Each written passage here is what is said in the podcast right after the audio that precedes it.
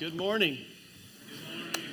I'd like to welcome you all into Crossroads. If you're uh, here in person, if you're joining us online, if you're visiting with us, we're glad that you're here today. Uh, just want to let you guys on a little something before we jump in this morning. Uh, last night, I uh, took uh, Elsie, my oldest, up to uh, the Sporting game. Uh, if, if you follow soccer at all, they were playing Saint Louis. It's the first year that Saint Louis has had a team, and they're in first place, which never happens if you watch sports. You know, an expansion team never does well their first season, but they're in first place. Uh, you kind of couple that with the fact that, uh, you know, the, the Cardinals have been terrible this year, and they don't have an N F L team anymore. And, you know, around here, we're already looking forward to Thursday. That's all that exists in Kansas City right now. Uh, so the stadium, when we got there, they, they told us it's going to be sold out, and it's going to be at least fifty percent, they, they call it red. They're really like this dark pink color, but it's going to be like fifty percent pink. And so we get there, and it was pretty pretty balanced between the two teams, but it was as loud as I've ever heard a stadium of that size. It was the largest crowd they've ever had at that stadium other than a championship game. And so this is the best voice you're going to get today. Um I know this is probably hard for some of you to believe, but I was vocal during the game. I know that goes against my character that you guys know of me. Uh, but uh, good game, Sporting won two to one. Uh, it was fun. But uh, yeah, so I sacrificed my voice and part of this sermon for the game last night. Hope you all can forgive me about that. Uh, before we jump in, I want to just give one one quick announcement. Next week, we're starting a new series uh, on the Holy Spirit.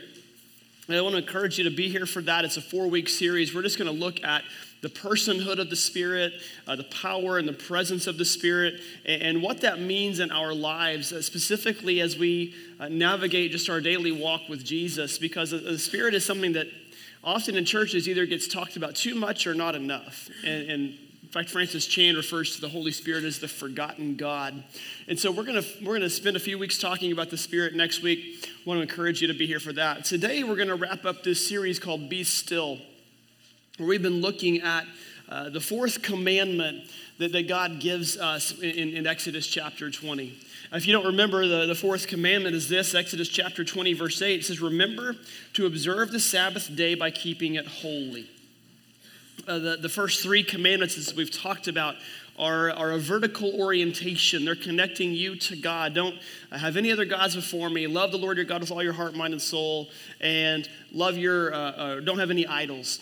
And then the, the remaining six, number five through ten, are all outwardly focused. They're all horizontal connection, you to other people. Don't commit adultery. Don't murder. Don't, don't steal. Don't lie. Don't covet. Honor your parents.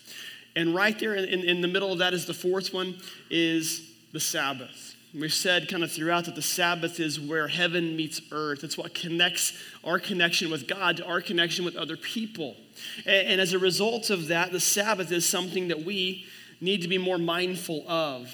Uh, the Sabbath is a space that God created for us to carve into our normal routine and rhythm so that we can block out all of the, the self-created nonsense in the world, all of the self-created chaos, and instead we can just exist in His presence and enjoy God and, and, and the creation that He has made around us.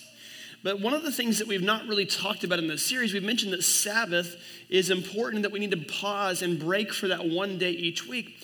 But kind of the theme that, that I hope comes out of this is that Sabbath is more than just one day. Yes, we, we stop and we pause for that one day, but Sabbath is more than just a day. It's about a day that is restful, that should impact every aspect of our lives, that should fuel us and keep us going throughout the course of the week, not just a one day that will eventually run out, but a day that trickles through and, and impacts every single day. I heard this week that Sabbath spirituality is a life that is grounded in what Jesus refers to as a rest for your souls. We've used that verse out of Matthew eleven uh, throughout the course of this series, where Jesus says, come to me and I will give you rest. Come to me if you're he- weary and, and heavy burdened and heavy laden. See, that's what we often get. We get weary. We get burdened. We get heavy laden because life is hurried. That's what we've talked about over the course of this series. And, and I know I told you guys, this series has got a lot of repetition to it. A lot of times as a preacher, you try to avoid repetition. Well, you heard this sermon last week. I'm going to preach something else this week. And we try to avoid that. I know sometimes I do that anyway just because I, I just... kind of in the moment we'll say some of the same things. This series is by design to be repetitious, because if you're like me, sometimes you need to hear things several times before you go, oh, maybe that's actually a good idea. And so we hear it over and over and over, and I'm hoping now by the week four of this series, we're starting to understand why it's so important, because life gets us in a huge hurry, and that's a trap that is so easy to fall into, because life is busy and it's loud. Life keeps us going. And I think that we have to remember, in the midst of that loudness, in the midst of that busyness and chaos and craziness, remember what God said to David in Psalm forty-six when he told him to be still and know that I am God. We need that reminder that he is God and that we are not. I think sometimes in the midst of being still, we can do that. We can pause, we can be still, but I think sometimes we forget that last little part there, that we remember that he is God. And what I want to do today is just kind of look at what the Sabbath ultimately is all about. We've talked about it from the rest standpoint, but what do we do with it? What does it ultimately lead to? Yes, it leads to rest for our mind and our heart and our soul, but why? Why is that important to us? Jesus, I think, gives us a good example of this. Jesus was always one to observe the Sabbath. We read this throughout the Gospels, Jesus retreating by himself or pausing or, or getting away. But yet Jesus also always used the Sabbath as an opportunity to do things. He uses it as an opportunity to minister to people. Just like so many other things in his world, he used what was around him to prove a point or to teach something. And often we see Jesus doing some kind of a healing on the Sabbath. Multiple times in the Gospels we see this. One example is in John chapter five. John chapter five, Jesus is in Jerusalem, and it says, there is in Jerusalem near the sheep gate a pool, which in Aramaic is called Bethesda, and it's surrounded by five covered colonnades. Here a great number of disabled people used to lie, the blind, the lame, the paralyzed. One who was there had been an invalid for thirty-eight years. When Jesus saw him lying there and learned that he had been in this condition for a long time, he asked him, do you want to get well? That's like maybe the dumbest question Jesus ever asked anybody. This guy's laying by a pool that if you go into, they believed it had healing properties, and he says, do you want to get well? That's like my kids coming to me and saying, Dad, I'm hungry, and me asking them, do you want to eat? Like, I know the answer to that question already. But I think he asked him the question because he wanted to see his response. Sir, the invalid replied, I have no one to help me into the pool when the water is stirred. While I'm waiting to get in, somebody else goes in ahead of me. The context here, the Jewish people believed this pool had, had healing qualities, and that an angel would come down like once a day and stir the water around. And once that happened, the first person that could get in there would be healed.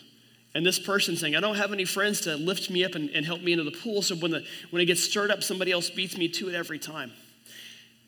And, and Jesus sees that. Jesus knows the, the custom. He knows the tradition. He knows what they believe about this. But Jesus says to him, get up, pick up your mat, and walk. At once, the man was cured. He picked up his mat, and he walked. Now get this, the day on which this took place was a Sabbath. And the story goes on. The Jewish leaders see this man. They know who he is. He's been laying at this pool for years trying to get in there and get healed. They, they knew who he was. And they see him walking along, now fully healed. And the first thing they think is, he's carrying his mat.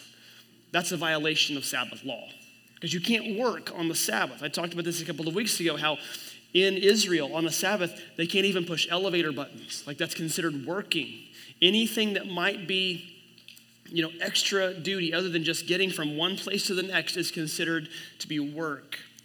And that's what they got after this guy for.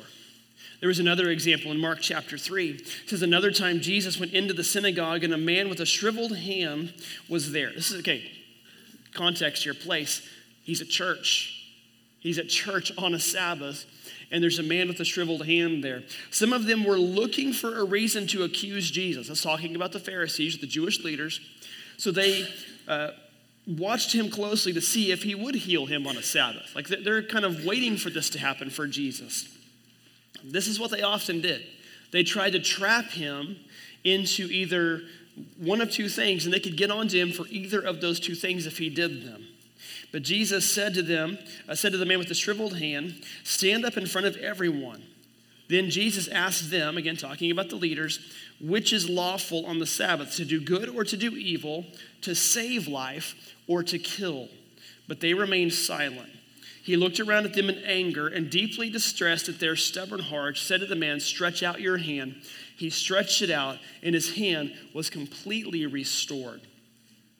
In the Jewish faith, in the Jewish faith, there's a principle referred to as Pikuach Nefesh. Pikuach Nefesh is this principle that life is valued above all. Life is valued above the law specifically.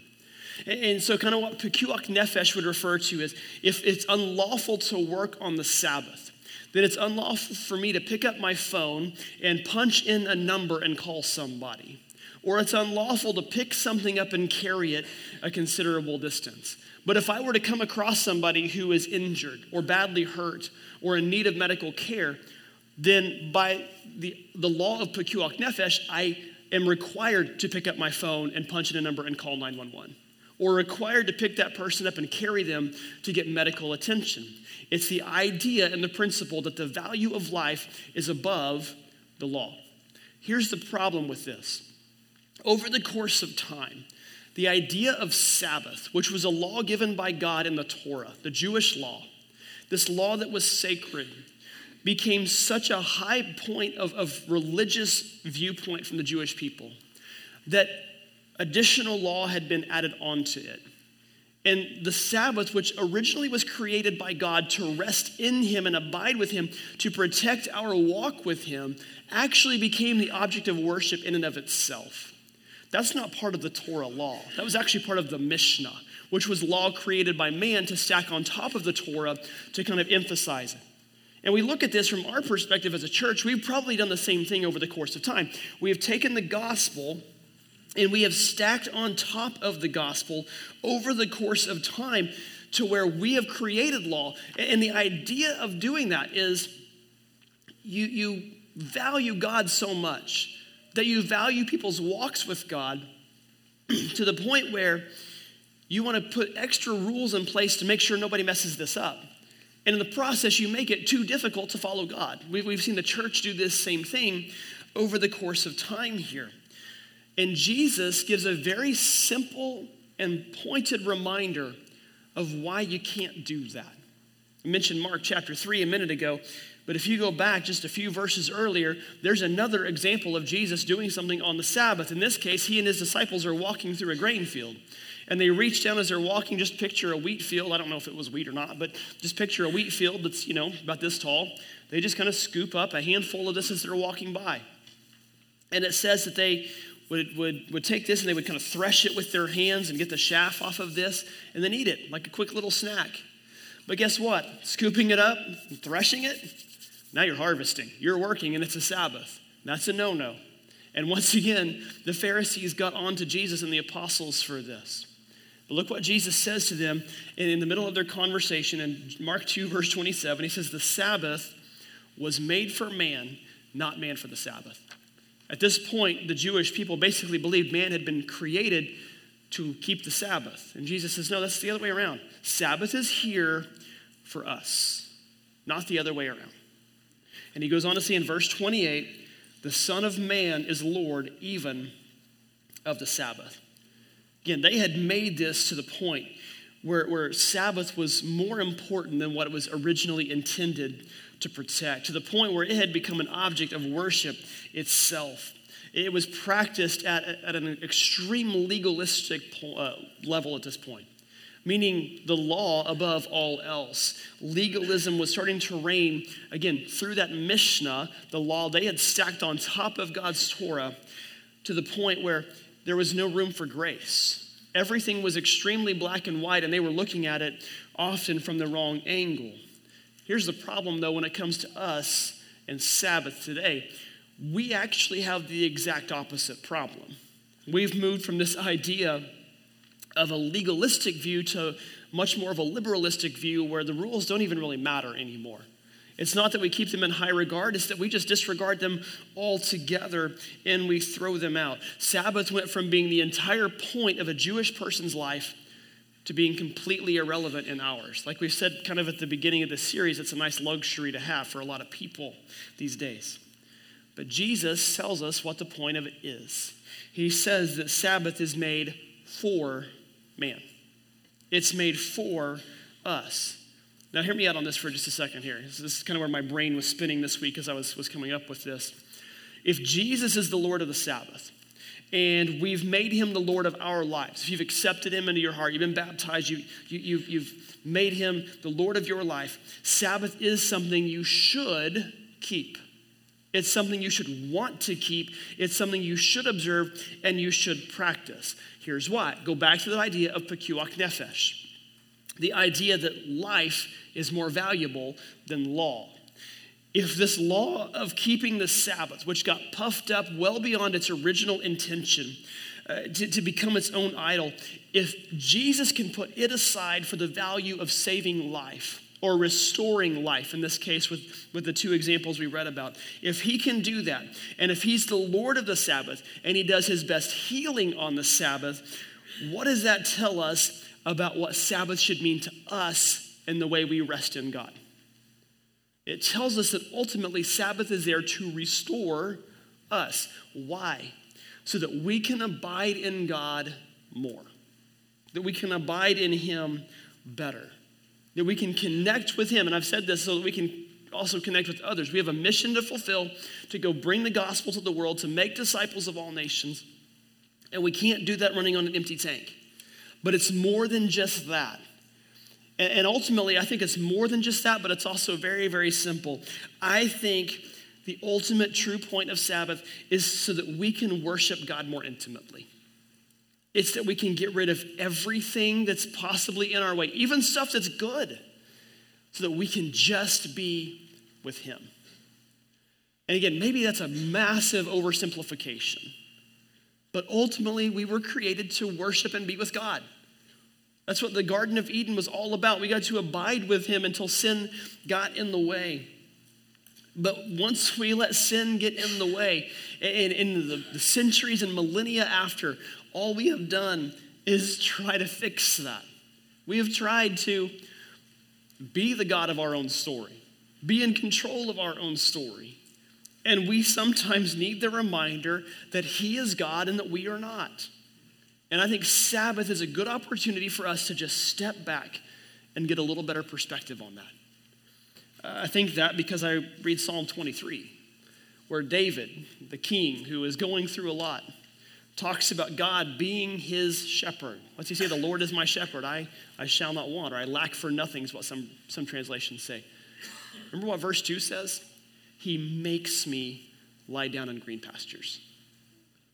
Doesn't say he suggests that I lay down in green pastures. Doesn't say God says, you know, David, it would be a good idea if you did this. Doesn't say that, you know, if I've worked hard enough this week, I get to take some time. No, he makes me lie down in green pastures. And then he leads me beside quiet waters. He restores, he refreshes my soul. I'm reading a book right now called Lead Like a Shepherd. That It's written by a pastor in San Diego. And he talks about as, as church leaders, not, not just pastors, but any leader across a church. If you're a ministry team leader, even if you're just a, on a ministry team, that we're called to lead like shepherds, kind of using the words of Peter. And he said, sometimes a shepherd has to make his sheep go to a place that they don't necessarily want to go because it's the right place to go. But he's doing it with the right intentions. And here God is saying, David, lay down, stop. There's water here. There's quiet here. There's calm here. All that junk out there will still be there tomorrow. Today, lay down and rest. And what does David get to do in that moment? It's a moment of worship. It's a moment of abiding with God, in God and with God. I think too often we don't get a chance to go beside those, those quiet, still waters because we forget how God created us and how God created the life around us. And we forget that God created the life that was meant to be lived with margins. If you've ever stopped and thought about margin, what margin is, what it means, think of it like this. There's shoulders on a road for a reason. How many of you would rather drive on a four-lane road with wide shoulders and a median down the middle that separates it, or a two-lane road with no shoulders and just a simple line down the middle? Would rather have that wider road. Why? It's there's just a little more flexibility, a little more space. Something happens, you got a whole shoulder over there to, to correct before you can get yourself into a lot of trouble. you go off that two-lane road, you can be in some trouble. I think sometimes it's like this when you're in traffic. If there's no cushion on either side, sometimes all you do is you get caught up in the traffic, and that can actually be more, more stressful to drive in than a wide road where everybody's going this, you know, with the flow, and then there's plenty of space. We get caught up in what's around us. Life is meant to be lived with margins because margins help us stay centered. They help us stay focused on what's in the middle rather than the threat that's on the outside. Life was meant to be lived away from hurry. Hurry pushes us past our limits, and we are very limited. Again, we are not God. He rested even though he is a God who doesn't tire or grow weary because he knew that we weren't and that we would. We were not made to go nonstop. Hurry pushes us past the, the idea of being able to be filled. It pushes out what does fill us. And we weren't created to pour out nonstop. Many of you are our servants. You serve this church. You're on a ministry team, but many of you lead our ministry teams. And if you don't serve here or you haven't served here long, you've served at other churches. And let me just tell you, as, as a church staff member, we are so, so grateful for those of you who serve. It makes our jobs a whole lot easier. It lets you share in the ministry of the church. There's so many benefits to this. But you aren't made to serve nonstop. Occasionally, you've got to stop and rest and catch your breath because we are, none of us are limitless. Eventually, if you pour and you pour and you pour, you will run out. And stopping lets that fill back up. See, we've talked a lot in this series about just the busyness of the world, kind of the corporate rat race, or, or the busyness of family, or the busyness of, of the distractions of everything going on. Sometimes, even as a church, we can get guilty of this by trying to focus on being the church too much. Again, we're grateful for those of you who serve. But if that's all you do is serve, serve, serve, serve, give, give, give, give, you run out. And I've seen too many people just burn themselves out because they're, they're so focused on helping others. And it's again, it's great. Somebody told me a quote a long time ago that really stuck with me, that too often we get so caught up and worried about working for the church that we forget that we are the church. And we forget to just be the church. And you've got to stop. And you've got to cease, like, like the word Shabbat means, and rest. We forget sometimes that we come here to worship God first and foremost. Jesus gave us a good example of this. Matthew chapter fourteen, he has just been informed about the death of John the Baptist, who was his cousin. And Jesus, like so many of us, remember when Jesus came to earth, he put on human limitations. He was God in flesh, but he put on the human limitations and the human emotions, and, and he would wear out and get tired just like we could. Matthew fourteen, like so many of us, when he hears about the death of somebody he cares about, he just needs some time to be alone and some time to rest and some time to go to God. And the people followed him. It says in Matthew fourteen, verse thirteen, when Jesus heard what happened, he withdrew by boat privately to a solitary place. Gets on the Sea of Galilee, floats across, gets up on the side of a mountain. He needs some time alone. Guess what? He's Jesus at this point. He's a rock star. Thousands of people followed him. It says five thousand men. That doesn't count the women and children, but they followed him to this place. And it says that he took compassion on them because he saw the crowds. And he performed miracles, and he this is where he feeds the multitudes with just two fish and five pieces of bread. And it says after he fed them in verse twenty-three, after he dismissed them, he went up on a mountainside by himself to pray. Later that night, he was there alone. Notice what is there. He's alone, and he's praying. Jesus took these opportunities to withdraw and to spend time with God. Yes, he was God in the flesh, and his entire mission was to come and to seek and save the lost, to bring life to the full, and to serve others.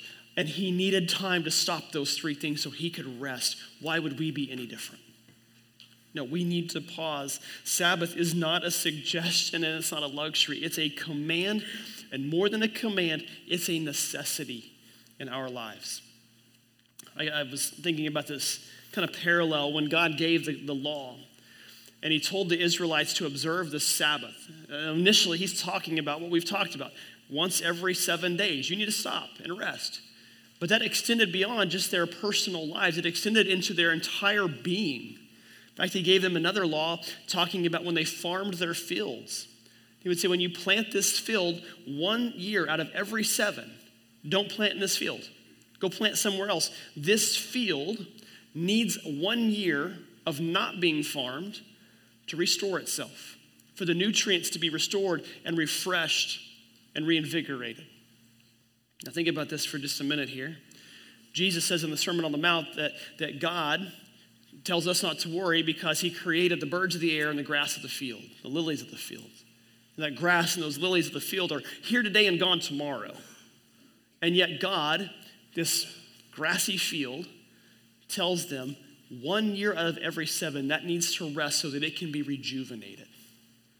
And Jesus goes back to that thing on the Sermon on the Mount, and he says, if God cares about this so much, how much more do you think he cares about you? Why would that same principle not apply for us?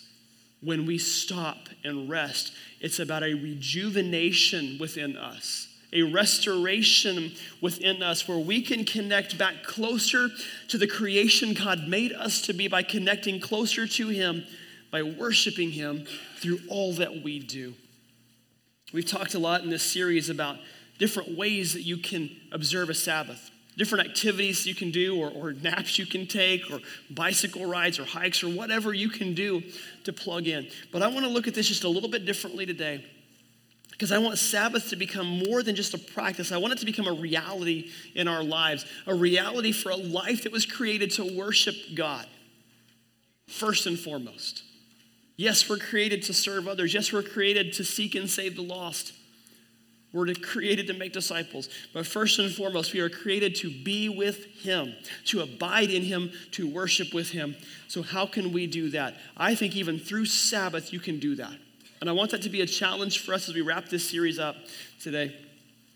And there's a lot of ways we can do this. I've, I've highlighted three for the sake of time.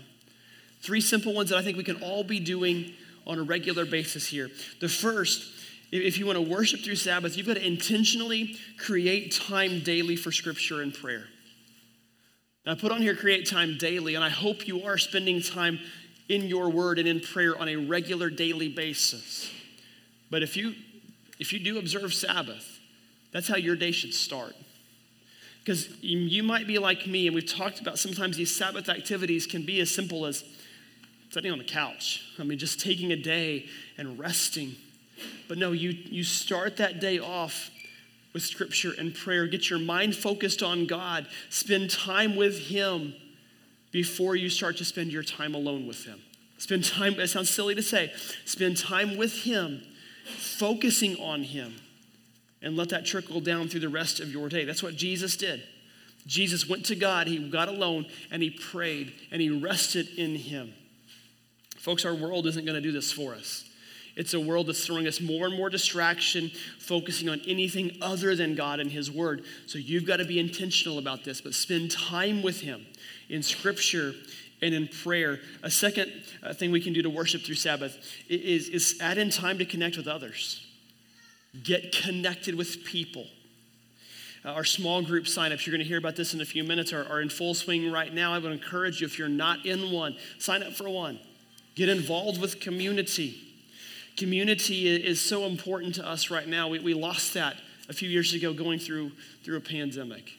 So let's recapture it. Let's get that back, because we weren't made to run life alone. And I think about community like this, it's kind of like a savings account, like a retirement account. You may not think you need it right now. One of these days you will, and if you're not pouring into it now, it's not going to be there for you when you do need it.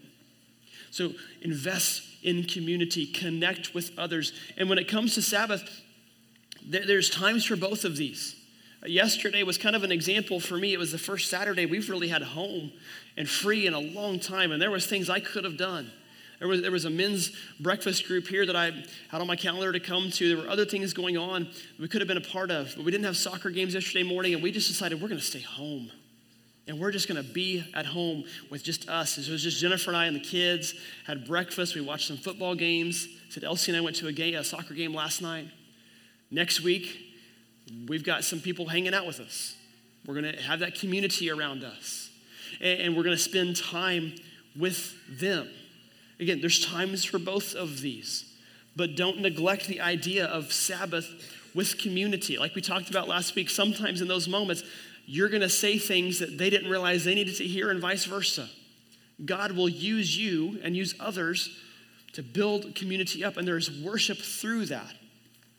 Third thing you can do, and this one may sound silly, it may sound counterintuitive to what we talk about a lot around here, but if you want to worship through Sabbath, allow opportunities for others to serve you on occasion. You may go, hang on a second, you just said that Jesus came not to be served, but to serve. That's what we're supposed to do. Well, it's true. We are. Jesus came not to be served, but to serve. And serving is important. We already talked about this here. But here's the thing. We mentioned this a moment ago. When you serve, and you serve, and you serve, and you serve, eventually you run out. And when you allow others to serve you, it does a few things for you that I actually think will help you to worship God. The first thing it does is it humbles you. Because when you serve, guess what's happening? You're in control. It allows you to let go and let somebody else be in control of something for you. Second thing it does, it fills your bucket. Allowing somebody else to pour into you fills your bucket.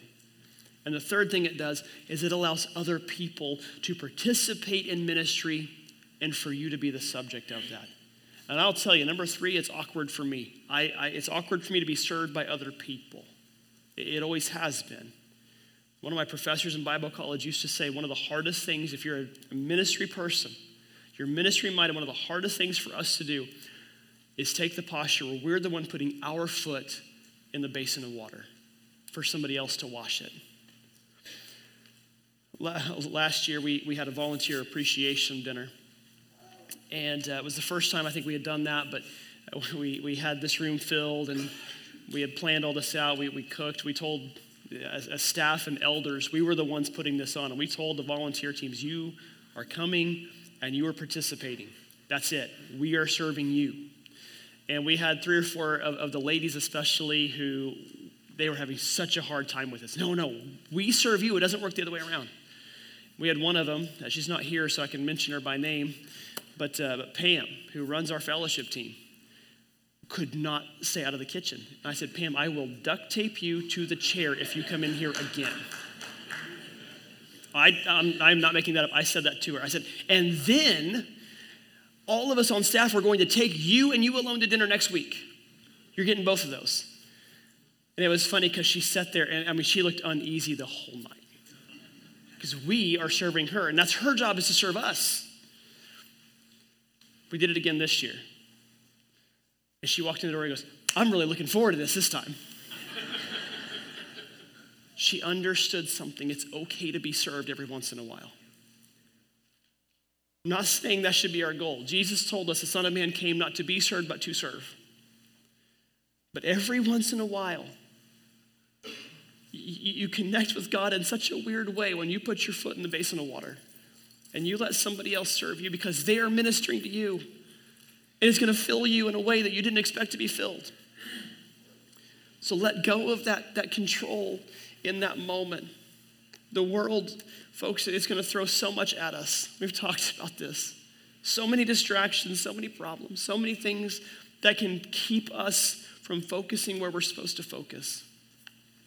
But yet, we weren't created for that. We were created for a kingdom.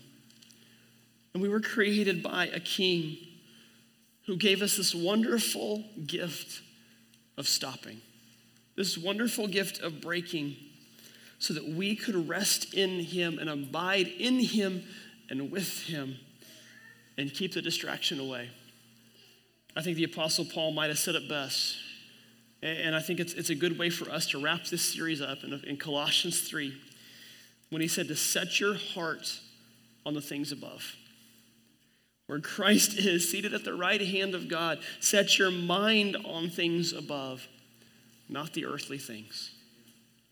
When you set your heart and mind on everything around you, worry and stress is going to follow. But when you set them on him, that's a life of worship. And it's a life that will draw you into more of a closer walk with Jesus and can invite you and pull you in to rest with him. I'd like to kind of wrap this up maybe just a bit different. Instead of just praying over the sermon, I want to pray for you all, if that's okay with you. As we wrap this up, I know Sabbath can be hard because we're busy, because we don't like to stop, because there's so many things in front of us. But can I just pray over you and, and pray a blessing over you as we wrap this up today? Before we step into communion and spend time with our Father, let, let's go to him in prayer. God, we're so thankful that you give us this gift. We're so thankful that you, you have, for us, carved out this, this time to be with you. God, I pray that we would always remember that time and that that time would be blessed as we observe it. That we wouldn't worry about what's coming tomorrow. We would just, as Paul says, set our hearts and our minds on you and on you alone. And how we would see that Sabbath is ultimately about a worshipful life that can impact every day. God, I'm so thankful for this. Thankful for this gift that I, I pray we treasure, that we value, that we look forward to every single week. God, we're so thankful for your son, Jesus. We pray today in his name.